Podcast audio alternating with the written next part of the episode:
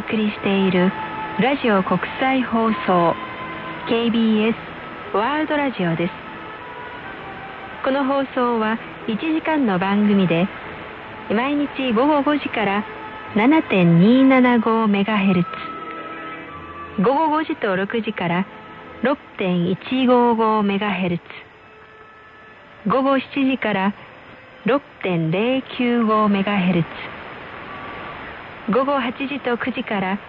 中波の 1170kHz そして翌日午前10時から 9.580MHz 午前11時から 11.810MHz でお送りしています。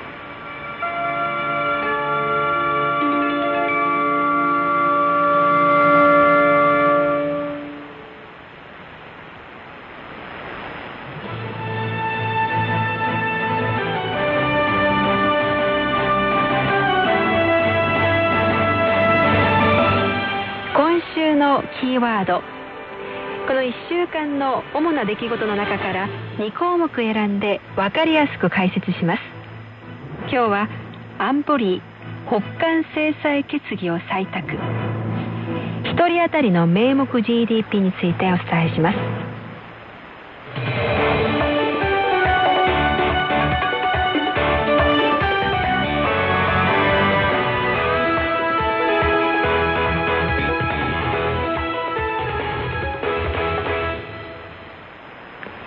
まず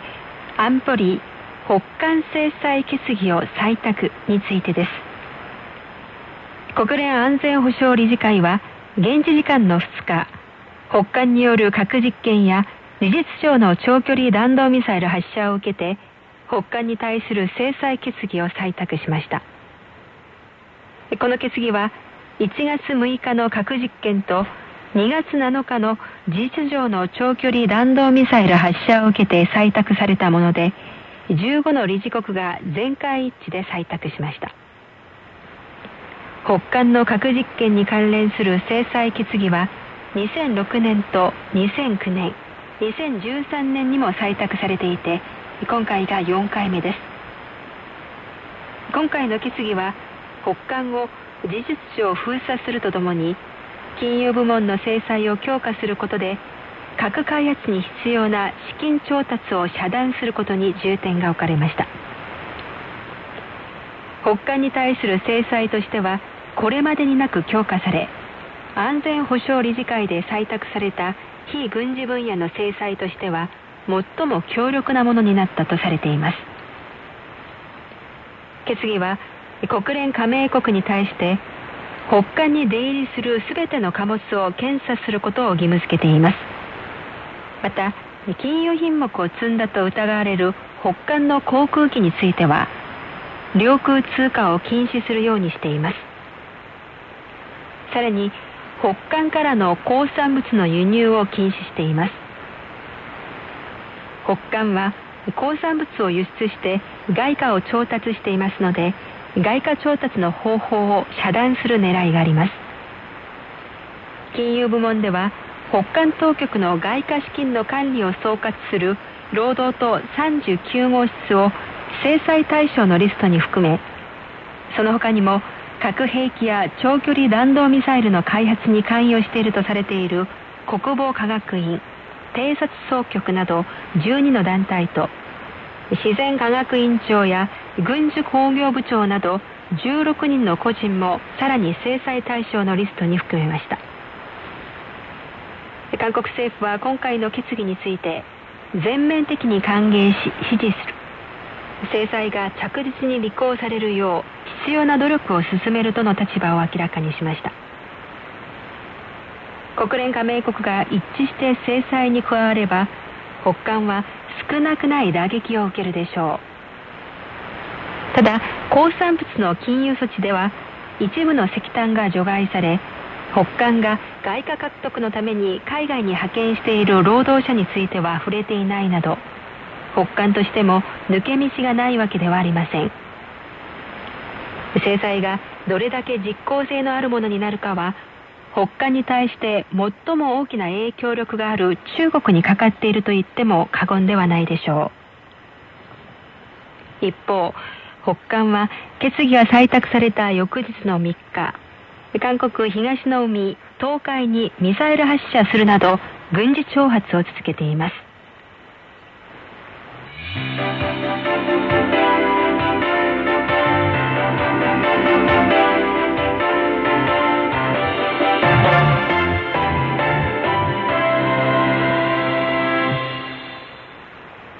次は1人当たりの名目 GDP についてです。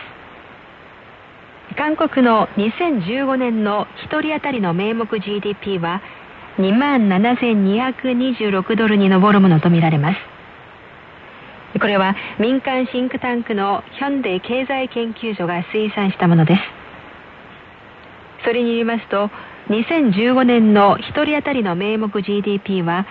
2万7226ドルで前の年に比べて2.4%減りました。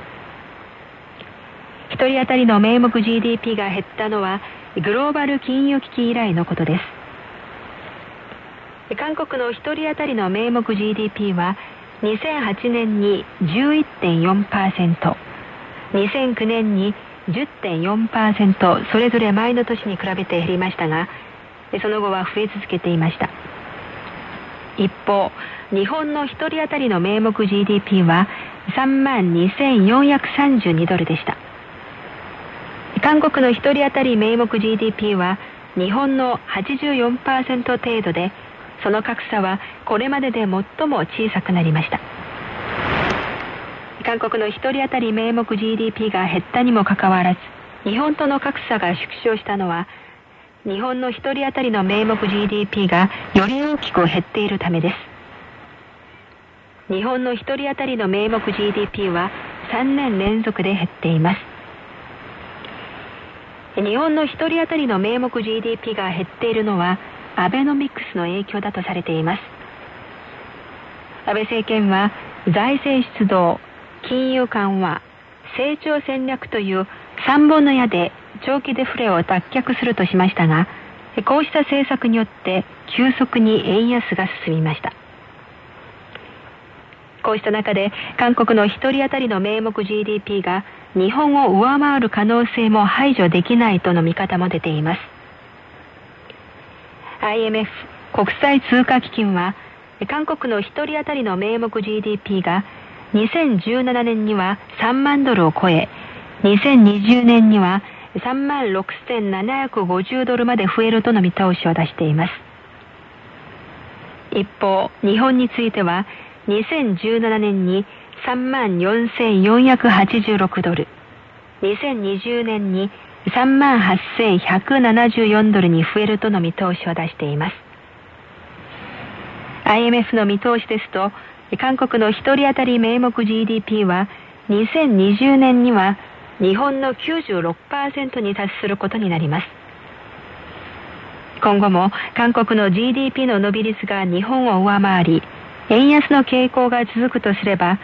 韓国の1人当たり名目 GDP が日本に追いつく時期はさらに早まる可能性もあります。ただ世界経済は混迷を極めているだけに1人当たりの名目 GDP が IMF の見通し通りに推移するとは限りません。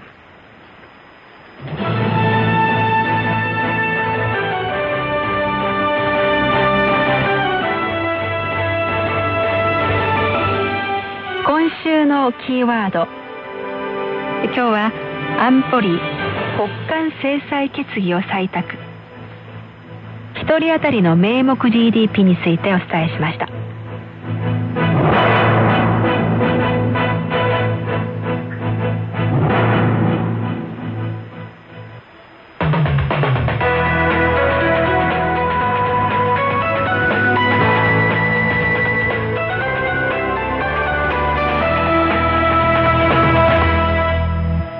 KBS World Radio. K-POP 現代現代こ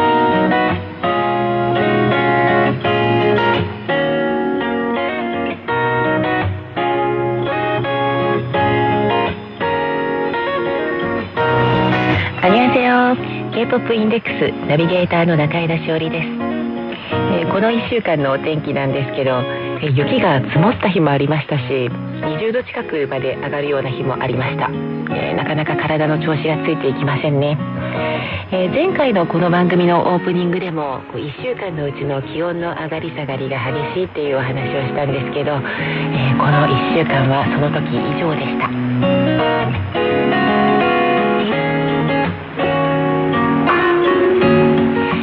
の間ですね、高越委員の門目さんと一緒にブリを食べさせてくれる専門店に行ってきました、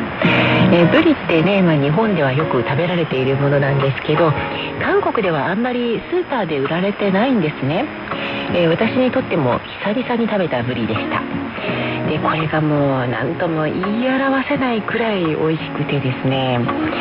あのそこのお店ではこう何十キロの何十キロっていうか十何キロですね。十何キロのブリをこう熟成させてからそれで刺身にして出してくれるんですけどいろいろな部位が混ざっていて、ね、どれもとろけるような感じのうまみがあって美味しかったです。で2人で最初から最後までずっとブリのお刺身を食べ続けていたわけなんですけど本当のことを言うともうちょっと他の食べ方でも食べたかったなと思いましたね。あの照り焼きとかぶり大根とか、えー、そういった日本風の食べ方もしたいなという感じでした。えー、あの私もうぶりの照り焼きとかねぶり大根とかもう10年くらい食べてないですからね、えー、次にそのお店に行った時はちょっと多めの分量を注文してで持ち帰ってで家で煮たり焼いたりしてみたいと思っています。えー、今日の1曲目なんですけどさすがにちょっとブリの曲っていうのはなかったので鮭の曲でスタートしたいと思います。예 간산에 거꾸로 강을 거슬러 오르는 저 힘찬 연어들처럼 가와오 遡るあの力強い鮭のように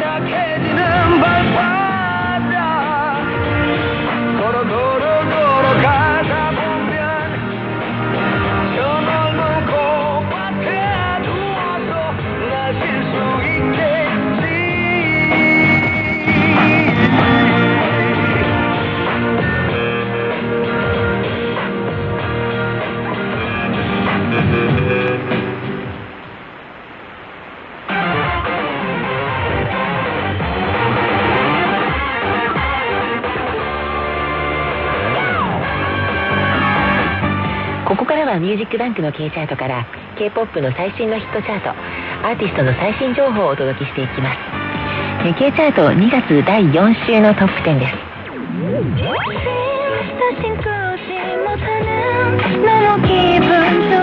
10位は先週から2ランクダウンしましたスジ・ペッキョンで「ドリーム」KBS ドラマを撮影中のスジさんですが撮影がほぼ折り返し地点まで来たことが分かりましたえこのドラマは6月の放送開始までに撮影を終わらせる制作方式のもので共演はキム・ウビンさんです。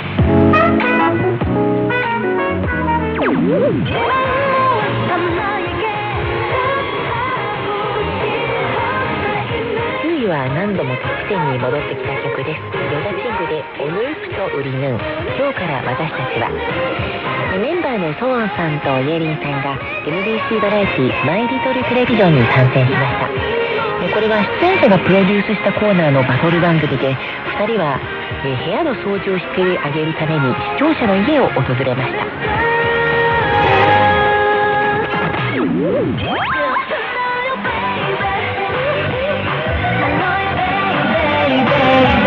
8位は初登場です。AOA クリームで「チュートナよベイビー」焼けるねベイビー。えユナさん、ヘドンさん、タミさんがグループ内ユニットを結成しデジタルシングルを発表しました。今回は甘くラブリーなコンセプトで AOA の時よりポップな曲に挑戦しています。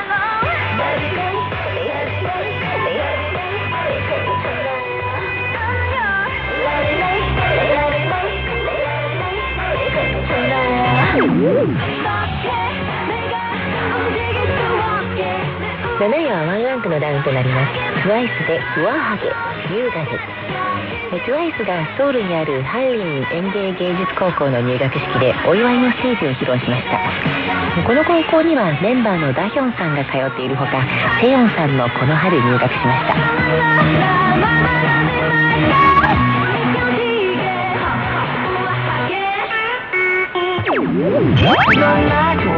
た。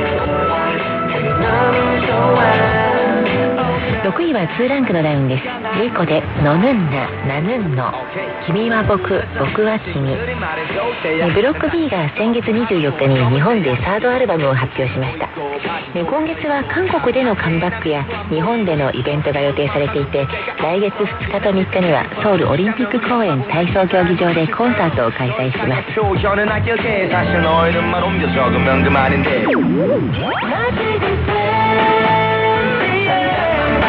5位は先週から2ランクアップしました。ウィナーで「センチヘ」「センチメンタル」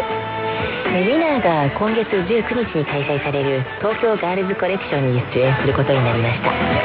約1年半ぶりにカムバックしたウィナーにとってはこれが久々の日本での活動となります。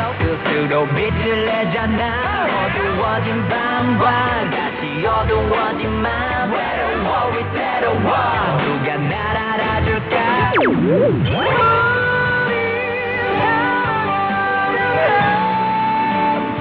位はワンランクのアップです。MC ザマックスでオディエト。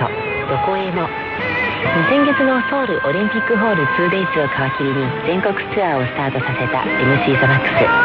え来月9日のクァンジュ文化芸術会館までテグ、キョンギド、スウォン市と回っていきます。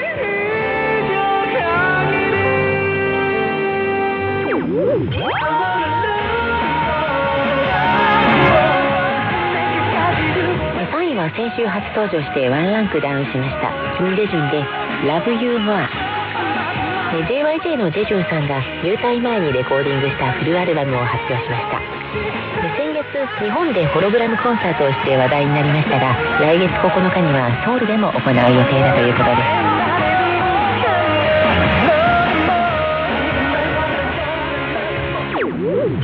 す。にはワンランクアップしました。テヨンで「レイン」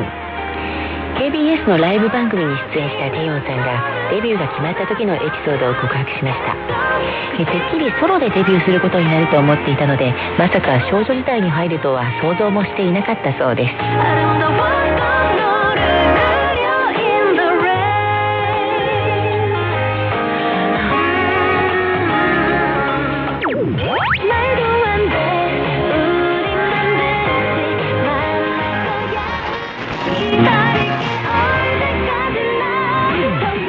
4週連続です。ヨダチングで「シガヌータイヤソ時をかけて」この曲がさまざまなテレビの音楽番組で15回1位を獲得しました。これはガールズグループとしてはレイピンクの「ラブが17回1位を取ったのに次ぐ2番目の記録となっています。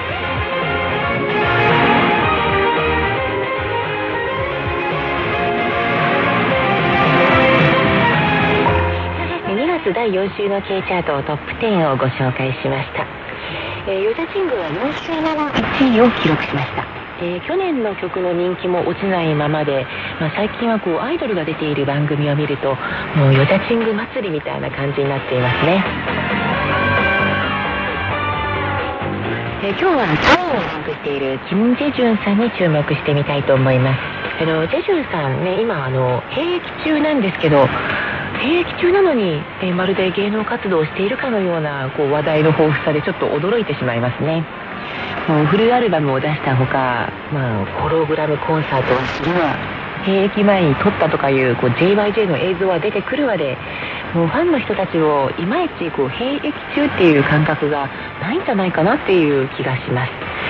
まあ、兵役に行く前にまさかここまでの仕込みをしていたとはちょっとびっくりです。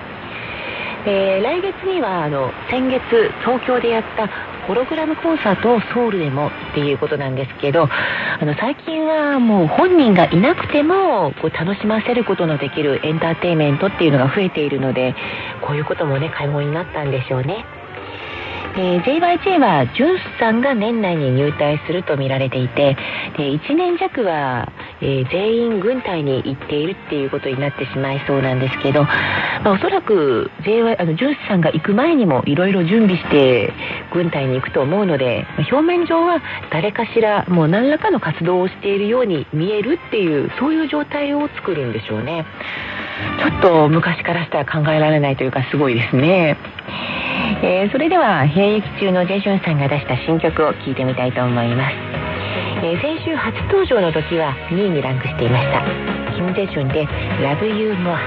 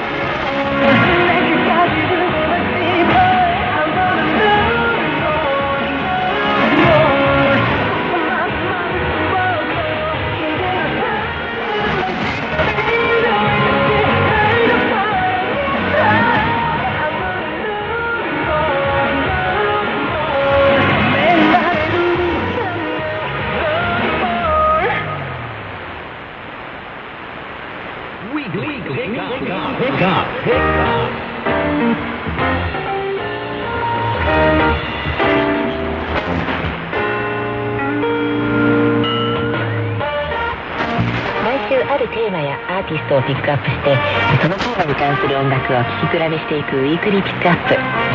3月第1週目のテーマは「梅」えこの間ちょっと日本に帰っていたんですけどもうすっかり梅の花が綺麗な季節になってましたね。あの韓国では南の方では咲き始めているらしくってテレビだとあ梅が咲きましたみたいな話題を見かけるんですけどソウル市内では私はまだ見かけていませんね、えー、今週はですね春の訪れを告げる花梅に関する曲をご紹介していきたいと思います。韓国では梅の花はメファコ。梅の木はメファナム。梅の実はメシュというふうに言っていて日本語の梅みたいな感じのまとまった言い方がないんですね。あの目っていう字がこう梅という字を書くんですけどね、えでもあの実が食用として使われるのは日本と同じですね。でこっちでもあの梅酒を作るので梅の実が売られる5月頃になるとこう漬けるための瓶とか大量の砂糖が特設コーナーに並んだりします。えそれからお酒を入れずに梅と砂糖だけを入れてで梅から出てくるエキスを調味料に使ったりっていう風にねいろんな使い方があります、えこれはあのメシルチョンっていうこうエキスなんですけどシロップみたいな感じなので、まあ、お砂糖代わりっていうかもう甘みとちょっとした酸味を出したい時に使われます。私もメシルチョンを買ってみたことはあるんですけどうまく使いこなせなかったですね。どうやって使えばいいのかよく分かりませんでした。あとあのメシルチャンアチっていう梅をコチュジャンなんかで漬けたものも一般的です、えーこれはあの食堂で出てくることがあるんですけどちょっとあの甘いのか辛いのか酸っぱいのかみたいな感じで日本の人が食べたらなんかまとまりがない味のように感じるかもしれないです。えそれではここで一曲聴いてみたいと思います、えーシニューさんという若手トロット歌手が歌った「足なよ」知っていますか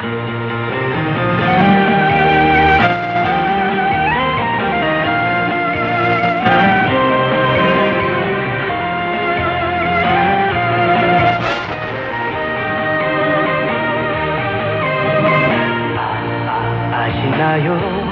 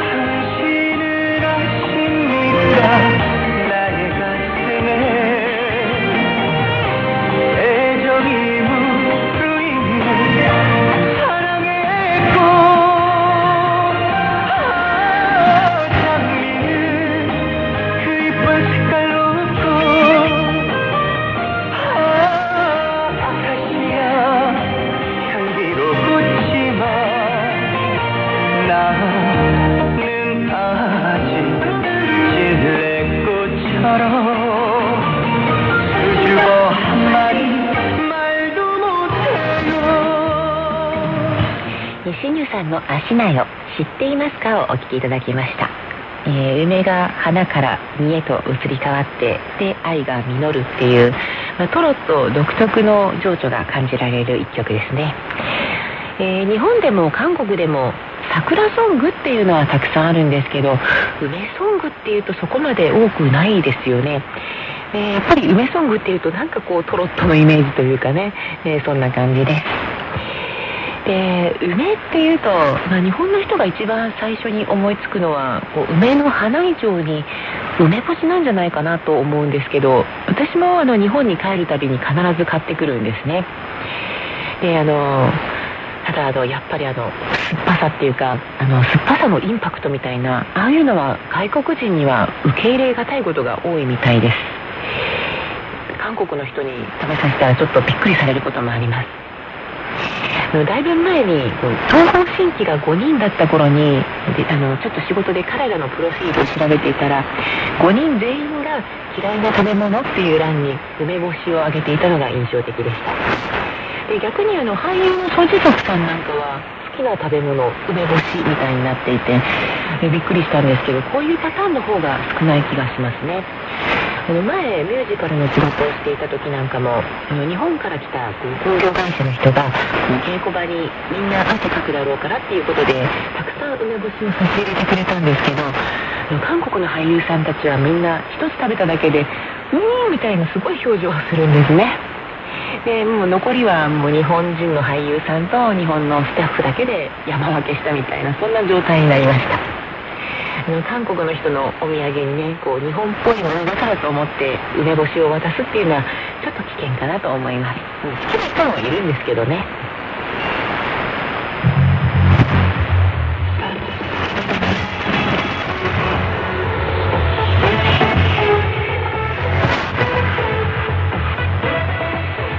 ここでもう一曲聴いてみたいと思うんですけど、えー、長南亭さんの「暗闇ボス懐かしいものは」あのこの曲で懐かしい、えー恋しいというふうに言っているものの一つがこう梅の花の咲く風景なんですけど梅の花っていうとこう桜と違ってこう山の方っていうかのどかな風景と調和しているようなイメージがね韓国ではすごく強いような気がしますね。日本でもあのお寺や神社によく咲いてるんですけど韓国でもやっぱりお寺に植わってるようなイメージが強いんですね。でさらに韓国の場合はお寺っていうと都市部にはあんまりないのでもう余計になんかこう懐かしい風景のイメージになってしまうのかなと思いました。それではお聴きください。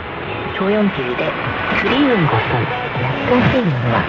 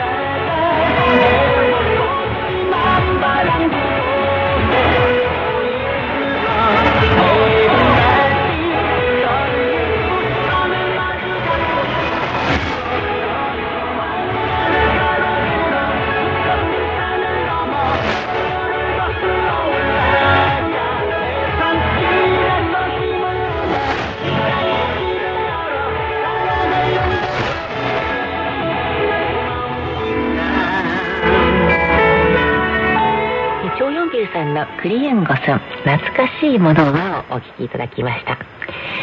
えー、梅といえばですねあの韓国ではこうチョルラナムドを流れるソンジンガンっていう川のあたりが一番の梅の名所なんですね。えー毎年梅の花祭りが開かれていて、えー今年は今月の18日から27日までだそうです。でちょっと面白いのはこのソンジンガンのあたりうなぎが名物でもあるんですね。えー日本だとうなぎと梅干しっていうとちょっと食べ合わせの悪い食材というふうに言われてるんですけどその2つが同じエリアの名物っていうのはなんかこう、ね、ちょっと興味が湧きますね。えーでもあのウィキペディアを調べてみるとこう実はあの梅干しの酸がうなぎの油の消化を助けてくれるっていうことで本当は相性のいい組み合わせなんだそうです。えー韓国でもあのこの2ついい組み合わせっていうふうにされています。えそれから韓国のお金を持ってらっしゃる方にちょっとあの千円札を見ていただければなと思うんですけど紙幣の表に梅の花が描かれてるんですね。えこれはあの千ウォン札のモデルになったテゲ・イファンっていうこう16世紀の儒学者がこう梅をめでていたっていうのが有名な話でそれであの梅が描かれています。えーお札に書かれているのは、うん。イファンが隠遁生活を送った京山プットの土山書院っていうところの梅の花です。あのイファンが亡くなる時もこう書院の花梅の花に水やりをしてくれって言い残したっていうもうそれが遺言だったっていうエピソードが残っています、えーそれでは最後にもう一曲聴いてみたいと思います、えーヘバラリの卒業ソングで「クナルイフあの日から」あの日本だとね卒業ソングっていうと、まあ、桜ソングが多いんですけど韓国の場合日本よりも1ヶ月ほど卒業シーズンが早いですからね。卒業シソング自体にこう桜は登場しないんですね。でその代わり梅が出てきます、えーではお聴きください「茨城でクナウイフあの日から」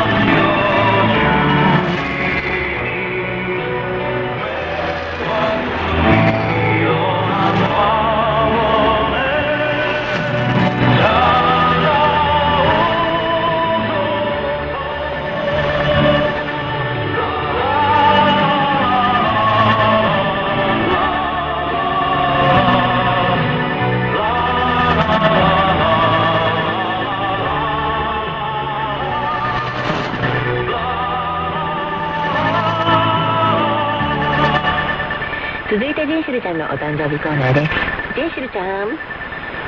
い。3月6日日曜日今日お誕生日を迎えられた方々です。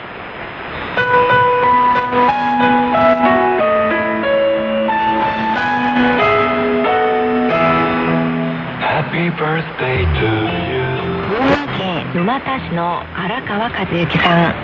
長野県の宮沢関子さん。静岡市の豊泉直樹さん大阪府富田林市の新和也さん。東京都大田区の作並陽介さん。大阪府吹田市の赤木太さん。千葉県富津市の茂木久志さん。千葉県浦安市の宮本幸春さん。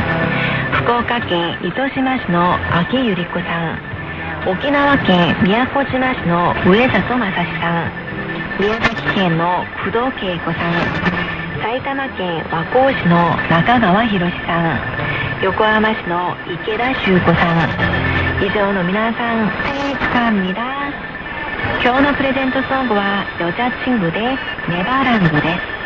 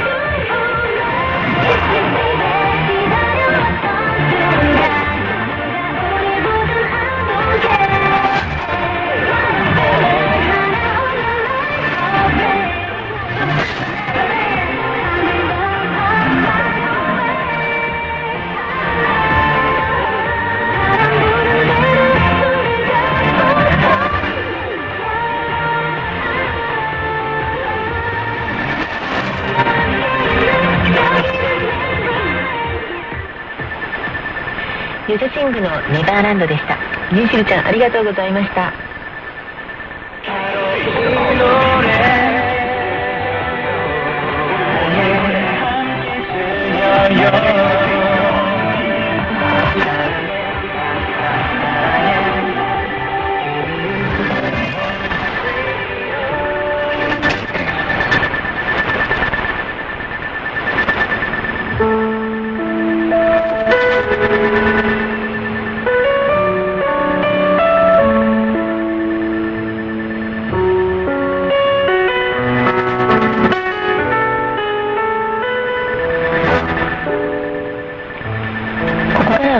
日の音楽交流をご紹介する KJ ミュートピアです。え両国の音楽交流の足跡をたどってみたいと思います。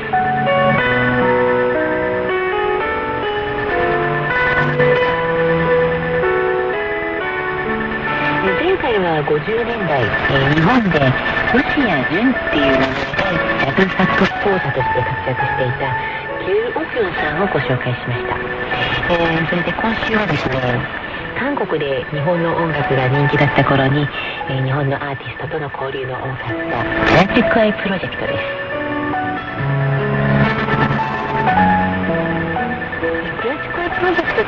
本のアーティストとの交わりっていうのは以前ひまわりさんが日曜日の番組を担当していた時にも結構何度も触れたことがあると思うんですけど、え彼らは2005年に ABEX から日本デビューしてるんですね。でその頃から盛んに日本の人たちとコラボしていてで特に2007年に韓国で出した「ロボチカ」っていうアルバムは日本人アーティストの協力なくしては成立しないっていうくらいもうたくさんの人たちが参加してくれています。M フローのバーバルさんをはじめとしてこうファンタスティック・プラスティック・マシンや大師ダンスペッツ大沢慎一さんなどなど他にもあのいろいろ名前があったんですけど私は名前を見てもピンとこないけどあ日本のアーティストなんだなっていう人たちの名前がずらりと並んでいました。え彼らとはお互いにお互いの作品を、えサポートするような形でねこう M ファンタスティック・プラスティック・マシンの曲を、えークラチックアイプロジェクトがフィーチャリングしたりのライブのステージに上がったりっていうことも頻繁にありました、えー今はあのクラチックアイ自体があんまり動いてないので、まあ、韓日コラボどころではないんですけど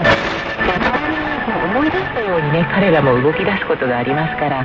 そういった時はまた日本のアーティストを巻き込んで何かやってくれればいいのになと思っています、えーでは今日は M フローのバーバルさんがフィーチャリングしたナンバーを聴いてみたいと思います、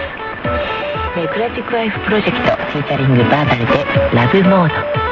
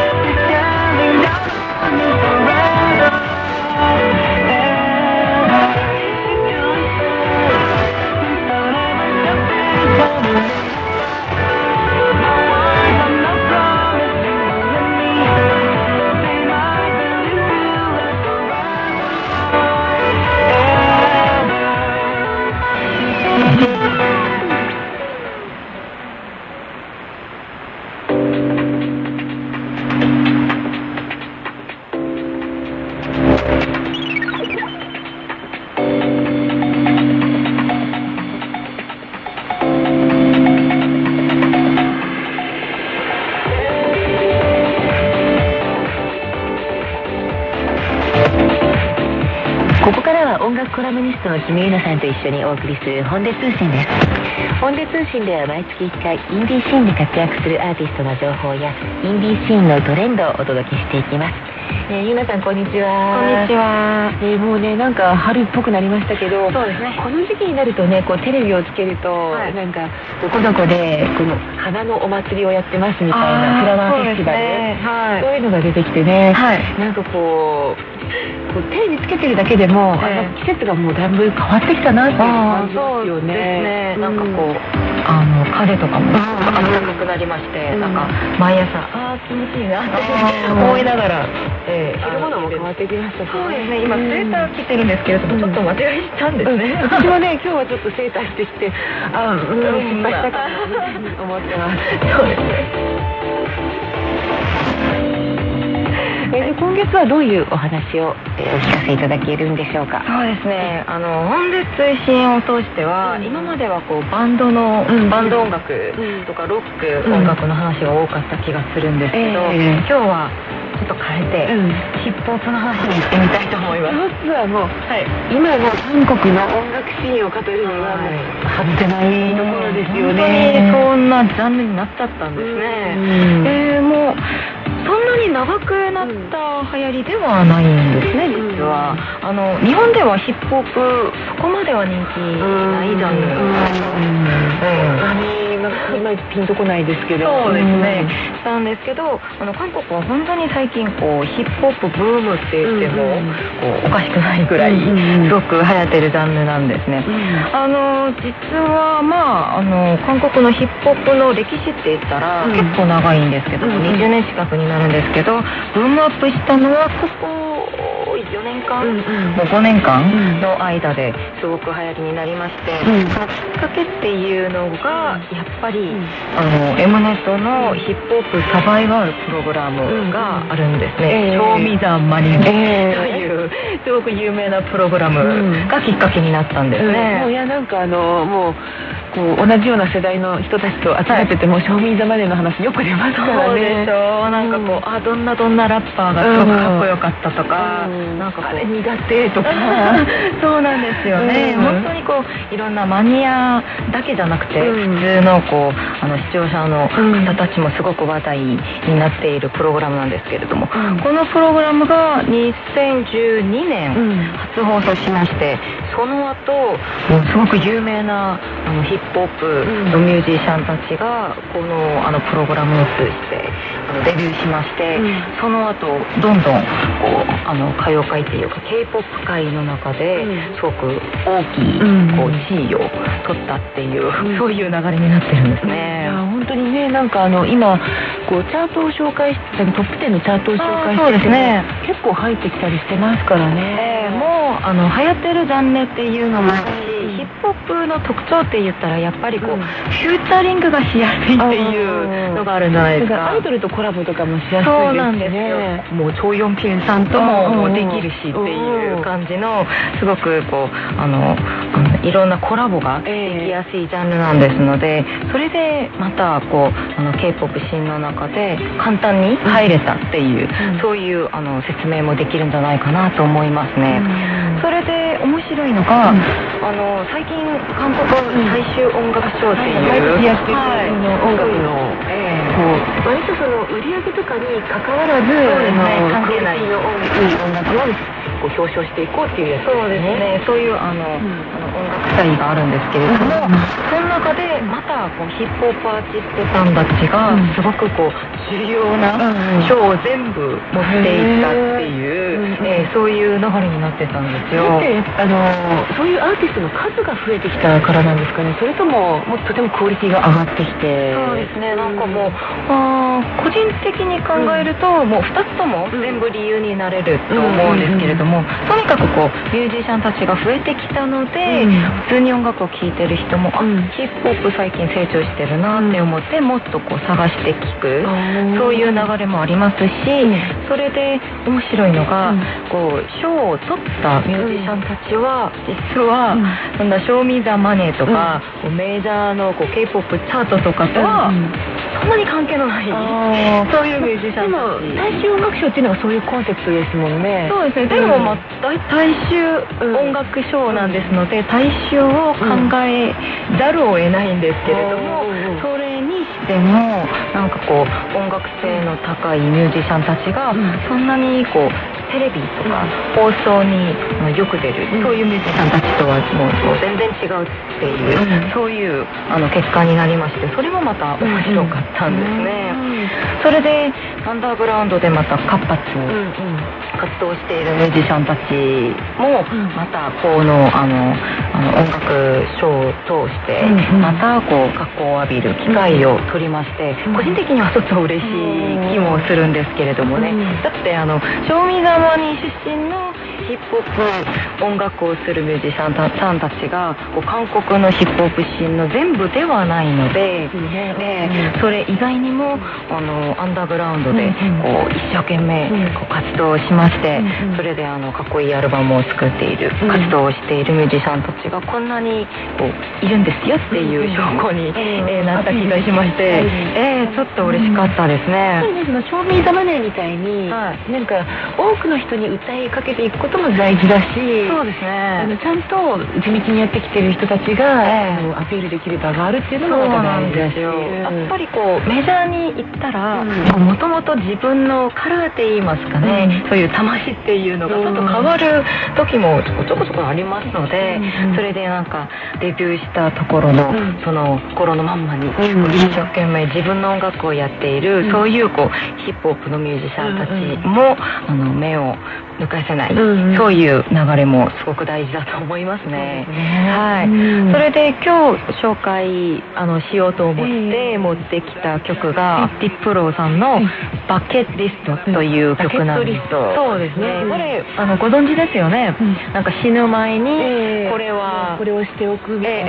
ええそういうあのことを、ええ。あの歌詞に書いた、うん。これもまたこう渋い歌詞を持っている、うん。あの曲なんですけれども。でも実はあの他の曲を紹介しようと思ってたんですよ「チャックトゥという、うんこう大賞音楽賞であのヒップホップパートで今年の歌に選ばれた曲なんですけれども、放送に流せない、はい、だとあの放送そうなんっていう不適切というね扱いがあるんですけどそれでも、あの実はこの曲が入っているアルバムの大体もう全部の曲が素敵。で放送に流せないそんなに厳しいくななくてもいいんじゃないかなとたまに思うんですけれども。とにかくあのこの Bucket List だけがあの放送できるということで今日 Diplo さんのあの曲で持ってきました。はい。じゃあ今日は、えー、ディップよバケットリストを聞きながら言いますとお別れしたいと思います。どうもありがとうございました。ありがとうございました。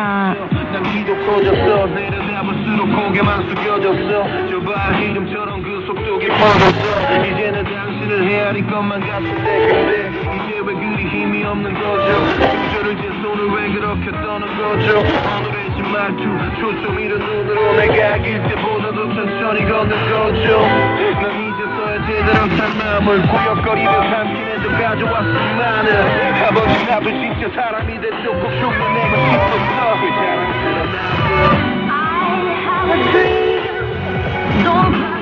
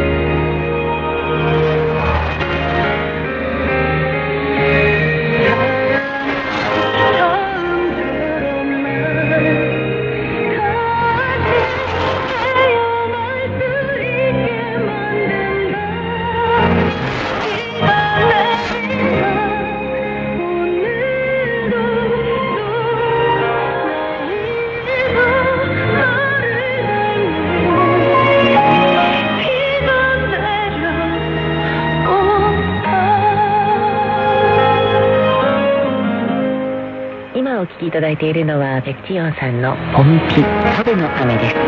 えーこの週末ソウルは雨が降ったんですけど春の雨っていうような情緒には、まあ、ちょっと遠い感じですかね、えーこの曲「久我の書」からの、えー曲です、えーそろそろお別れの時間となりました、えー来週日曜日も50分間お付き合いください。K-POP インデックスナビゲーターは中枝しおりでした